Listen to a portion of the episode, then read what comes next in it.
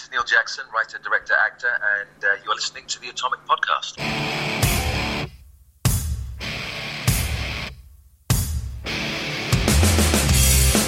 Intellectual stimulation by way of mobile devices. Welcome to another exciting episode of the Atomic Podcast. And here is your host of the show, Efren Guzman. Intellectual stimulation by way of mobile devices. Welcome to another exciting episode of the Atomic Podcast, coming to you live from Twin Lakes, Wisconsin, where I blow up the news on a verbal scale. I am your host, Efren Guzman. My guest today, he's back on the show again, 2018.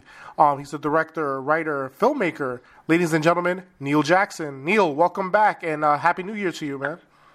Hello, mate. Happy New Year. How are you? I'm good. I'm good. And yourself? Yeah, very, very good. Thank you, mate. Um, it's, it, has been an explosive start to this year, which is super exciting for me. I know. Last time we talked, we talked last year, and you had a lot of stuff going on. We talked about, you know, per, we also talked about your personal, you know, stuff with your brother and everything, your mom and everything. Um, personal, um, professional wise, um, there's been a lot of changes for you, and um, a lot of good changes, and a lot of personal changes for you. Um, tell the people what's going on in, in the life of Neil. What's going on? Well, I mean, I, I, I, had an amazing year last year, which was uh, which was wonderful. I did um, Absentia, which we talked about, which was the show I shot in Bulgaria, which is now aired on Amazon Prime and has come out to amazing reviews. People seem to really be loving it, which is super humbling and lovely. And as a result, we've got a second season of that, which we're going to be shooting in Bulgaria in August.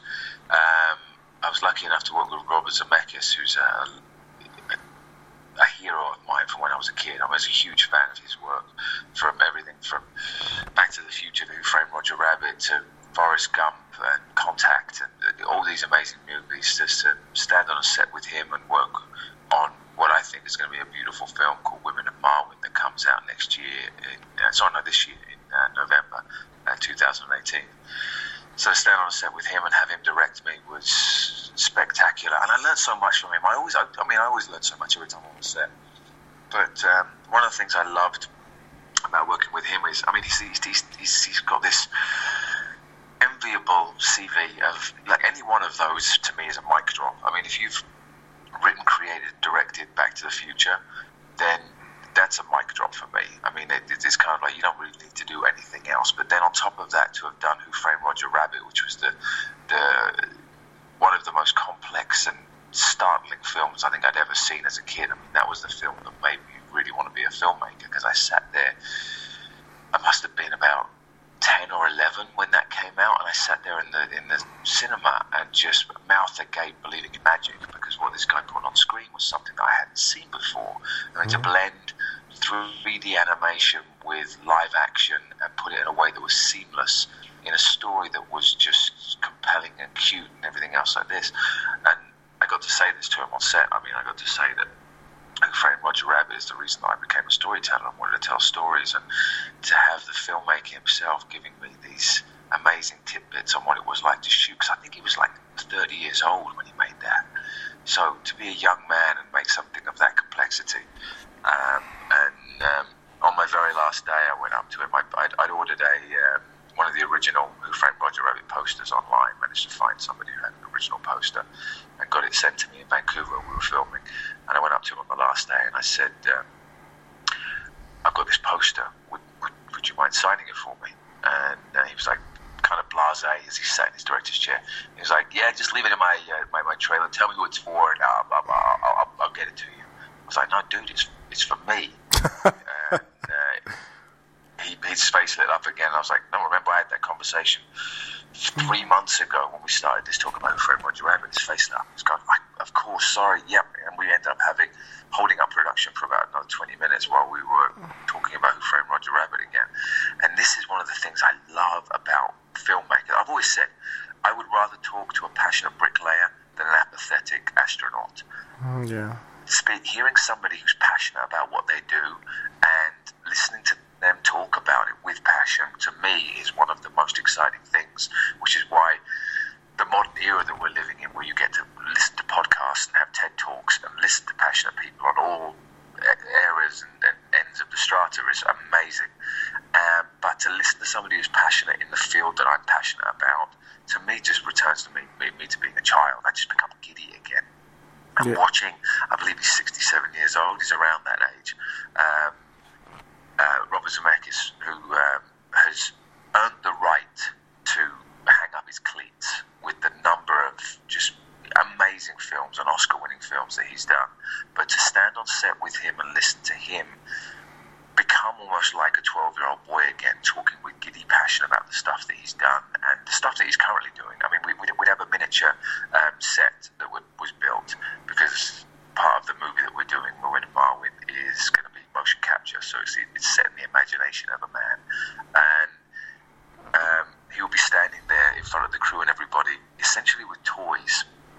20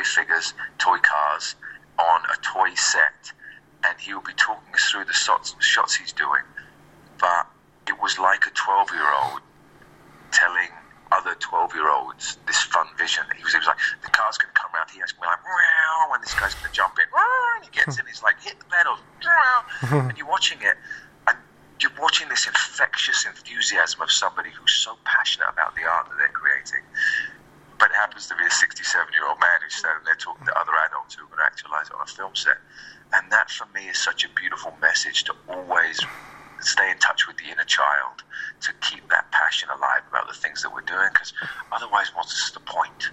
You know? Yeah. And I think that it's very easy sometimes to get stayed and mired in the in the adult perspective of life, of oh, taxes and, and got to pay your bills and mm-hmm. life and everything else like this. But it's, it's essentially when I get to work with people like that, it, it, it reminds me of the thing that's important. You know how? I did that, which was such a gift. So what were you going to say? No, I was gonna say, you know how they say meeting your heroes sometimes is a letdown. So Robert Zemeckis was one of your heroes. It definitely wasn't a letdown, right? Yeah, it is that. They say avoid meeting your heroes. I mean, for that reason. But um, it wasn't a letdown at all. And, and, and that man's mind, that man's mind blows my mind. Wow. I mean, he he was he'd been working on this film for five years. He um, he invented technology for this film. So motion capture, um, for people who don't know it, is kind of the stuff that was really brought to the fore um, by Robert Zemeckis. He was the first person to do the full, the, uh, a full motion capture film, which was Polar Express. So he basically invented the medium for film, um, and then it's been uh, advanced and advanced by uh, all the various different people from Lord of the Rings with Gollum all the way through to now yeah, Black Panther. There'll be motion capture um, characters that are in Black Panther. Um, but he kind of he was one of the pioneers of the movement. But in motion capture, um, motion capture is I don't know if anybody's ever seen footage of Andy Serkis um, doing the uh, the apes in Planet of the Apes or Gollum. Um, but you basically wear a, a, an unflattering grey leotard that's covered in little bobbles and dots. Those dots are picked up by the computer so that when you make a movement, the character that's been animated on screen follows the exact movement that you do. And then they normally have a camera that's directly on your face and dots all over your face. So the micro movements of your face from smiling or frowning and everything else like that are picked up by the computer and they're transposed onto the avatar that's on screen. So no part of the human actor is on screen. Only their movements and their performance, which is motion capture, so it, captures the motion that they do and transposes it to the animation. What he wanted with this film is because we're playing essentially GI Joe dolls um, that come to life. He wanted our faces to be our own faces, um, and then the rest of our body to be motion capture. But that technology doesn't exist. So he's one of these filmmakers that's always pushing the envelope and not allowing limitations of technology to limit his creativity. And as with when he did Polar Express, he was like, well, the technology doesn't exist, so I'm going to build it. He now said, I want the faces of the actors to be on the dolls and merge perfectly with the dolls. And they showed me test footage that they did a year ago. Steve Carell plays the lead in it, a guy called Mark Hogancamp Yeah. and uh, they showed me test footage of it, and I've sat with I've sat with one of my heroes, uh, Robert Zemeckis, in, in in an editing room him in Los Angeles. I'd just flown in from London, and he showed me this test footage they did of um, Steve Carell uh, as a as a GI Joe doll dancing essentially, and I started giggling. I was giggling like a child, and I, I apologized to him. I said, I'm, I'm, I'm giggling because it's just, it's like I'm watching test footage from Who Framed Roger Rabbit.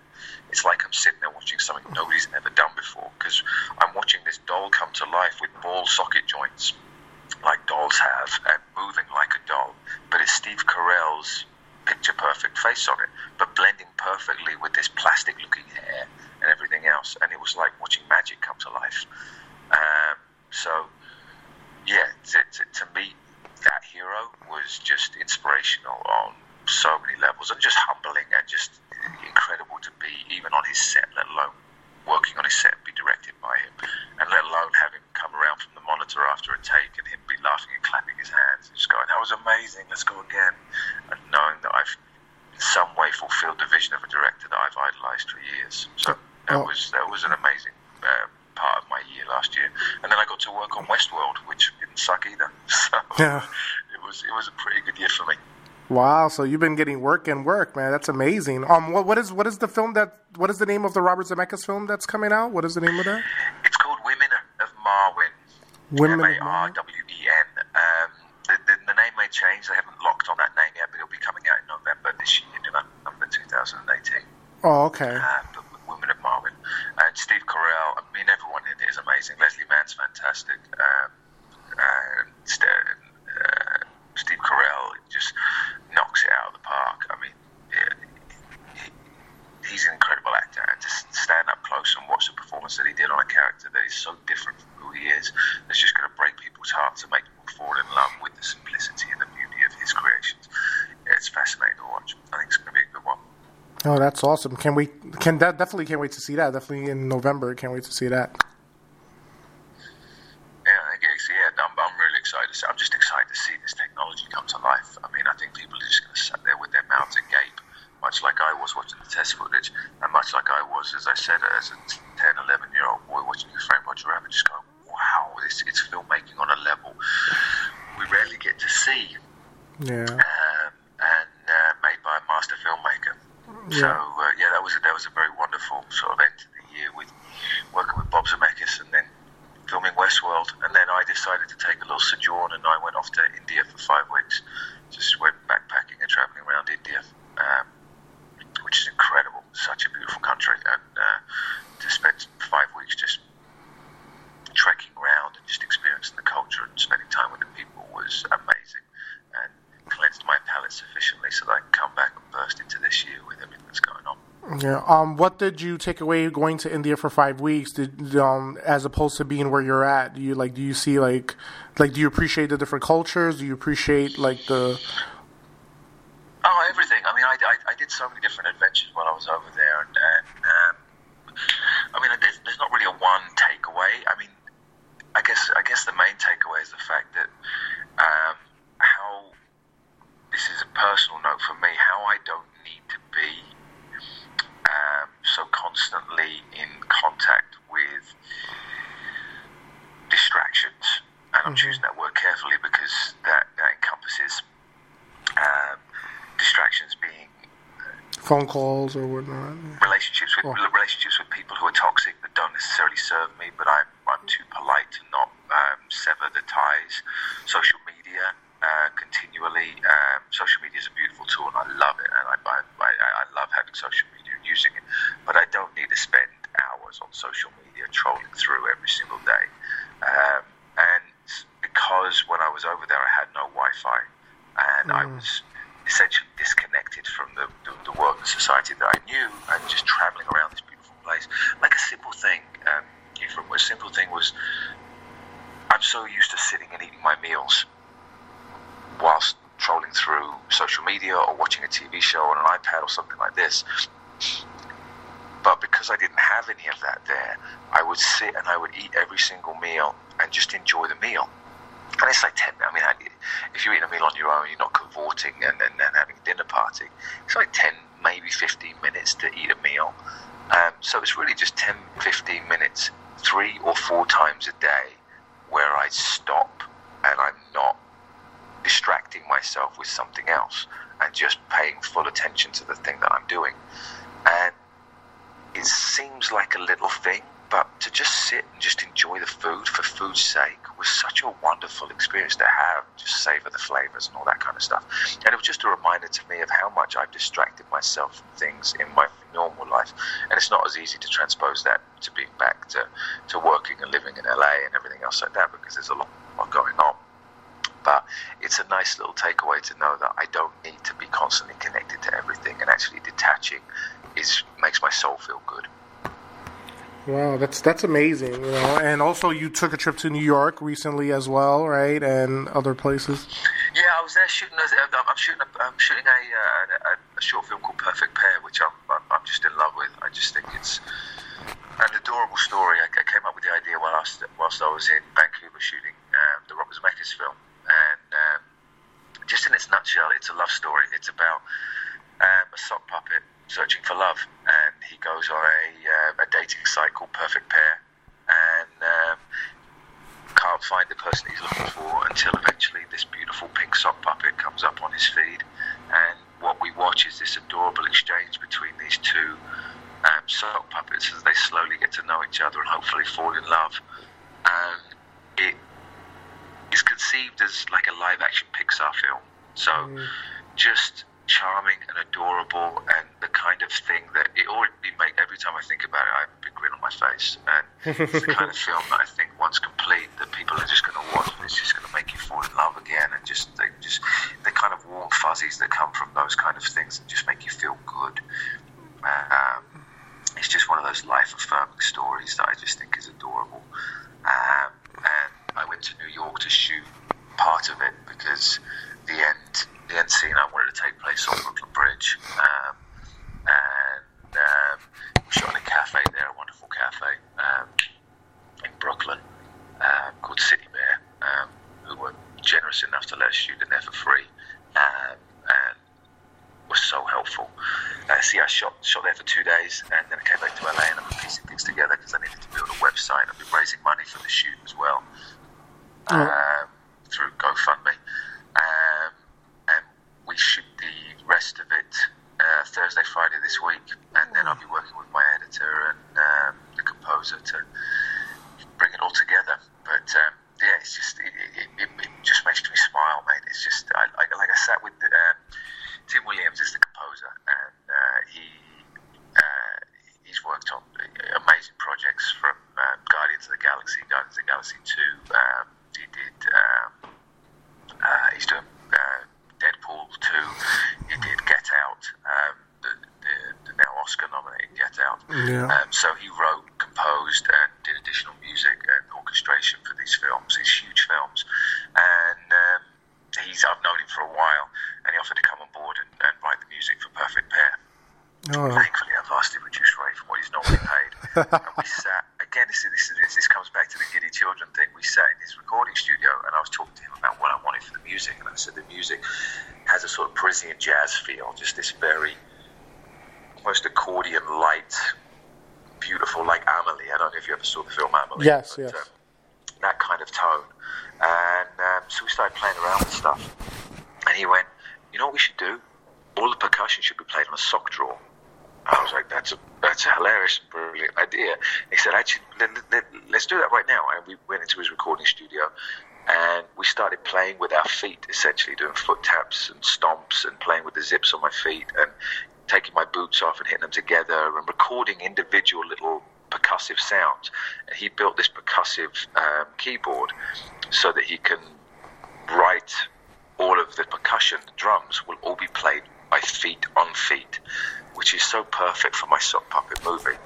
And then he sat there and we talked, and he started composing this beautiful jazz piece, but putting all of the, the underneath yeah. it is my foot stomps, and all of the percussion is like foot scrapes of a sock and things like this, and it's just charming. The two of us were just sat there for two hours, just enwrapped in this little world we were creating, and that, that's what it's all about for me. Passionate people making passionate projects passionately. I just, it, it just fills me with joy. And I think that, I believe that in kind of like the way that um, Chocolat, that movie, uh, whatever you create, whether it be a meal, a, a, a, birthday present for somebody, if you make it with passion and if you make it with love, that emotion can't help but come through in the end product. We all know that we've been to a place and they've had exactly the same ingredients as some other restaurant. You're like, what did you do to this? This tastes amazing. And the only difference has to be the fact that it's made with love, it's made with passion. And I think that, you know, this kind of film, Perfect Pair, because it just fills me with such joy. I know when it's done, and it should be done around about the beginning of April, and then it will have its life in the. Uh, festivals, um, it's gonna it's gonna have all of that love and joy just oozing out of it. Yeah, it's passionate when you talk about it because you've been passionate about filmmaking and you're actually doing it. And, you know, the visions and the thoughts you have in your head, you're putting it to screen. So it's amazing that all this is coming to fruition for you. Um, um, and you also did recently Off Ramp, which was a really powerful movie. Um, and, you know, it's a really, really short film, but it hits home. Um, can you talk a little bit about Off Ramp? Yeah, Off Ramp, I shot a year and a half ago, and um, I think we talked about it a little bit when I, when I spoke to you last time. It was just uh, one quarter of all the homeless people in all of the United States reside in Los Angeles, which is a staggering fact. And if you come off of any freeway in Los Angeles, pretty much every freeway on the off ramp coming off the freeway, there's a homeless person there begging. And I noticed that I had started to become desensitized to them after living in Los Angeles for 12 mm-hmm. years at that point. And you'd see these people and almost subconsciously stiffen. I would stiffen my neck to look away because if I looked at them and I made eye contact, I'd feel guilty that I didn't have anything to give them. And there was all this litany of emotions that came in with it. So one day I was walking and I stopped and I, sat, I had a chat with a guy on the off ramp and I had an amazing chat with this guy on the off ramp um, I gave him some food, just had a little conversation with him. And what I took away from it was the fact that these people, they don't choose to be there. I mean, there are panhandlers, unfortunately, who are the muddy the waters for genuine people who are in need of help. But um, they don't choose to be there. And through a series of bad choices or unfortunate circumstances have ended up in this unfortunate place. And two years ago, I was I was flat broke. I didn't have yeah. I'd, I'd had a really bad run of things. I was um, I, I got like twenty grand's worth of debt. I only had three hundred dollars in my bank account. Um, that was that was the only cash I had access to. Uh, I'd just broken up with a long, long-term girlfriend, and uh, we got rid of the house that we had, and I couldn't afford to get to to rent. And if it wasn't for the generosity of two gorgeous friends of mine who put me up in their spare room for two months until I got myself back on my feet. I would have been sleeping in my car. And in talking to this guy, I realized I'd been one degree away from being homeless because hmm. sleeping in your car is being homeless.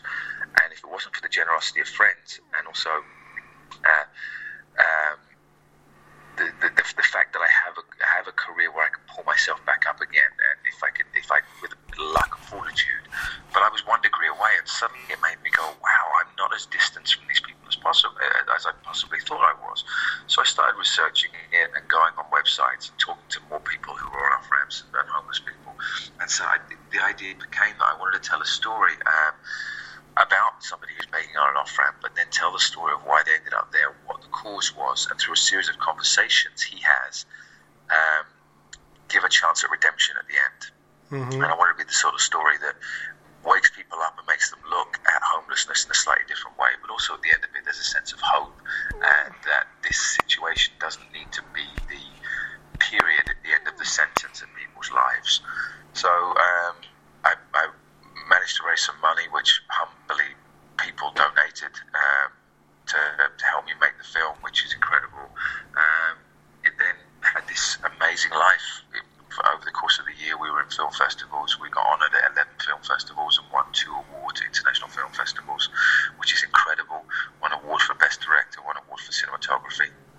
Um, and then I released it uh, last week, so it's now publicly available. Um, and you can people can view it uh, through my website, through neiljackson.me. They can go there and there'll be links uh, there to see the full film. And as you said, it's a short film, it's 19 minutes long. Um, but um, the response has been incredible, and just hearing people talking about it, and it kind of doing what I wanted it to do. A number of people on Twitter and on Instagram and on Facebook are contacting me that are now starting a dialogue talking about homelessness and starting a dialogue talking about how the film always travel now in Los Angeles, I have a bag of food in the back of my car, which means if I pull up to an off ramp, if I don't have some change and I try to leave some spare change, some dollars in, in the door of my car, if I don't have some change, at least I have some food to I have a bag of nuts, I have some bottles of water, I have things that I can hand over. And as I've said to people, if you don't have food to give and if you don't have um, uh, money to give, then don't look away because I, in researching the film, I spent an hour. Uh, I just went to an off ramp near my house, which is actually the off ramp that we shot on in, in North Hollywood. And I, it was a Saturday morning.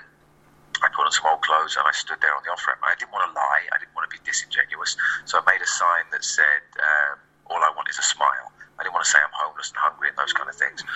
And I was in almost tears after about 20 minutes of being there because the sense of isolation and separation I felt from society was mm-hmm. profound because people didn't just ignore me, they actively ignored me.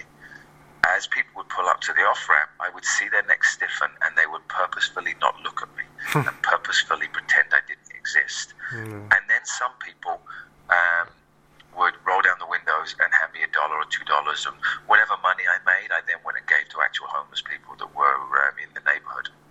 Wow. Um, the fact that somebody gave generously what they had broke my heart. And then I had this experience. There was a woman in a beaten down car, a, a, a beautiful Mexican woman. Um, she she rolled down her window and called me over, and she opened up her purse and she emptied the contents of her purse. So all these coins spilled out and filled my hands. I had to cut my hands, and some of the coins spilled over onto the road. Ended up counting it was about eight dollars or something like this. And she grabbed my hands and she said, Please look after yourself. And I was like, Okay, I will. And, and thanked her for the generosity. As I said, I gave that money to people who genuinely needed it. But as she drove off, I bent down and I was picking the coins up from the road. And there was a man in a brand new Escalade honking his horn at me because I was holding up his day by 10 seconds, picking up dimes and quarters from the road. Wow. And that contrast just blew my mind. And it's amazing how we can easily get locked up in the mire of our own existence and not be empathetic and think about the way that other people are. Mm-hmm. And I've heard people say, and I've heard people that I dearly love say, oh, they should just get a job, or just why are they begging? And, and, and looking at these people as less than human. But the thing that struck me is standing there, I already felt embarrassed. I already felt like I was disconnected from society. And the most beautiful thing wasn't that people gave me money. The most beautiful thing was when somebody looked at me and gave me a smile and made me feel human, valuable again, like I had worth. And so that lesson alone now, I, I always engage with people on the off ramps. And I always, if I don't have something to give them, I always wind up my window and, and ask them how they're doing, give a smile, and try to give a word of encouragement because it's a tough existence and it's not one that we would willfully choose to have, and I, wouldn't wish upon my worst enemy to go through that level of, of, of pain. Um, so to make the film and now have people having those discussions and, and, find out that it's affected people in the way that I wanted it to, that started a positive change, is, is beautiful to me. Wow, that's awesome. That's awesome because you know, it's funny that you said that because the lady who really didn't had much seemed like gave you all she had, and the guy in the Escalade is like, "Hurry up, man, get out of my yeah. way," you know. So it's it's like it's, yeah, it's just an obstruction. Yeah, it's the parallels of life, though. You know. Yeah, and well, it is, and it's it's it's sometimes I we, we all need reminders. I need reminders constantly to lift my head up from my own sort of um, mired existence, and we're all going through our own journeys, and and and, and we all know the analogies of, of, of you know walk just ten steps in another man's shoes and that kind of stuff. But it's very easy to forget that and live within the. I've got to get to my meeting. I've got to get to my thing. I'm, I'm, I'm late to get to. I, I need to get to the grocery store. Or I'm busy. My stuff is busy, and my stuff is important. And it's not to say that your stuff isn't important, but other people are going through huge things as well, and to ignore the human struggle of everybody else around us is is is a very sad um, state of affairs to live in. And I think it's not to get political. It's, it's, it's part of the reason that societarily we're in the situation that we are now is that because we've we're disconnected from our collective um, empathy that we, we, we, as human beings, naturally have. We naturally want to be empathetic and help our fellow man, but as our tribe has grown so large, it's been easier and easier and easier to disconnect, not look up, and not have that empathetic Um, so I think it's important to stop and, and, and be reminded that um, we are all human beings and we're going through this struggle together.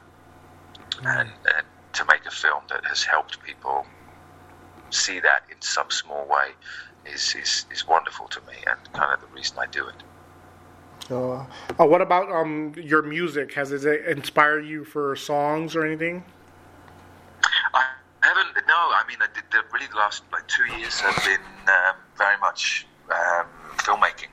Oh, okay. Um, and that's, I mean, for, for, me, that's the beauty of art. I mean, it's just kind of like I, I, I still play, I still play my guitar and love, and, and love playing music, and, and, I still occasionally write songs and, and write music. But um, I'm a storyteller. I love telling stories, and the medium that the story comes in isn't as important to me. Whether I tell a story as an actor, will I tell a story as a songwriter performer, or will I tell a story as a writer or as a, as a director? I love telling stories, and it just so happens the last couple of years really have been focused on me telling stories as a filmmaker and directing them. Uh, with our friend, with Perfect Pair, I've got a feature film that we're setting up at the moment that I'm going to direct. Um, we're out to financiers um, that I've been writing over the last um, six months.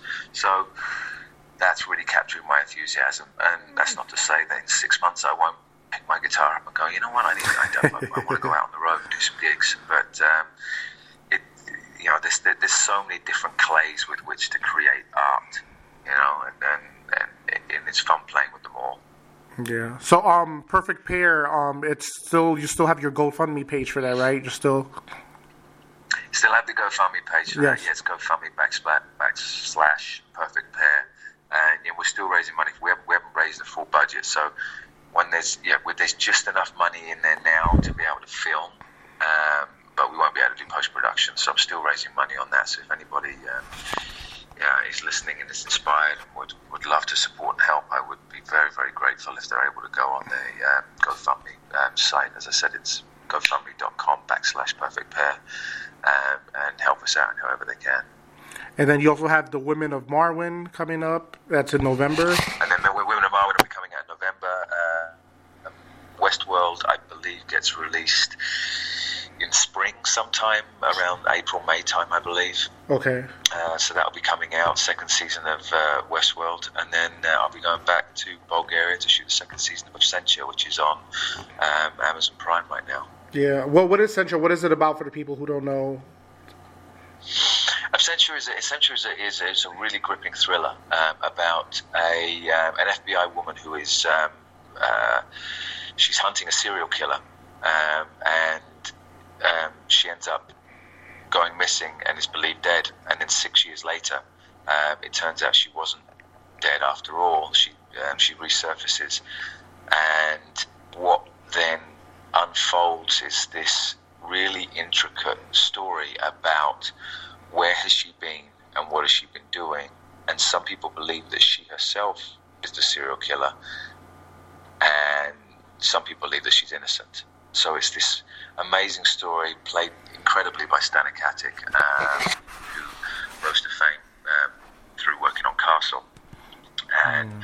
she, she does this incredibly heartbreaking and nuanced performance. Um, Patrick Heusinger um, plays her ex husband, um, and he's a, he's, a, he's a force to be reckoned with on screen. It's, it's, it's, it's a fantastic um, show, and it's got a whole host of other amazing cast. Um, yeah, we shot it in Bulgaria last year, and uh, it got released, I believe, three weeks ago or four weeks ago on Amazon Prime. So it's now available pretty much worldwide, either through AXN, the Sony TV channel, or on Amazon. Okay. And people seem to be loving it, which is which is great. It's one of those. I keep hearing people saying, "I uh, I watched the first episode and uh, uh, two days later, I binged the entire series, um, and wow. it's one of those that it kind of gets you at the end, and you're like, "Oh, I'll watch ten minutes more. I'll watch ten minutes more. I'll watch ten minutes more." Before you know it, you've galloped through this this this rapid ride, and uh, um, yeah, I'm very grateful to be a part of it. Yeah, we're a society now that binge watches a lot of things. Now, like where there are shows on TV, like even myself, like network shows, I usually DVR everything and try to watch it all in one, you know, one lump sum instead of, you know, watching it week to week. You know, which is great because it's it's changing the way that we view because it's changing the way that we view uh, content. You know, it used to be that you would you'd watch it on your Tuesday night show and then you have to wait until Tuesday night and rush home at eight o'clock. You watch a Tuesday night show, but you've had a week in between watching it, which means the way it was written and the way that it was edited, they had to do recaps and kind of like previously on and kind of catch you up on where you were. But now with binge watching TV, it means that the writing can be a lot smarter because you haven't had a week respite between watching stuff. Um, and even if it's network shows and shows that are on once a week, they know people are binging them, so they're they're writing them in a more intricate way with understanding that people are watching them back to back. So I just think the quality of content now is through the roof. I mean, we're we're, we're in we're in a really bygone gold sorry old golden era of, of, of writing and, and storytelling um, because the cream is really rising to the top at the moment because of the appetite of people for content. Yeah. It's, it's really exciting time to be in the industry. Yeah. And also a great time to be a consumer. There's amazing, amazing stuff out there. I love TV.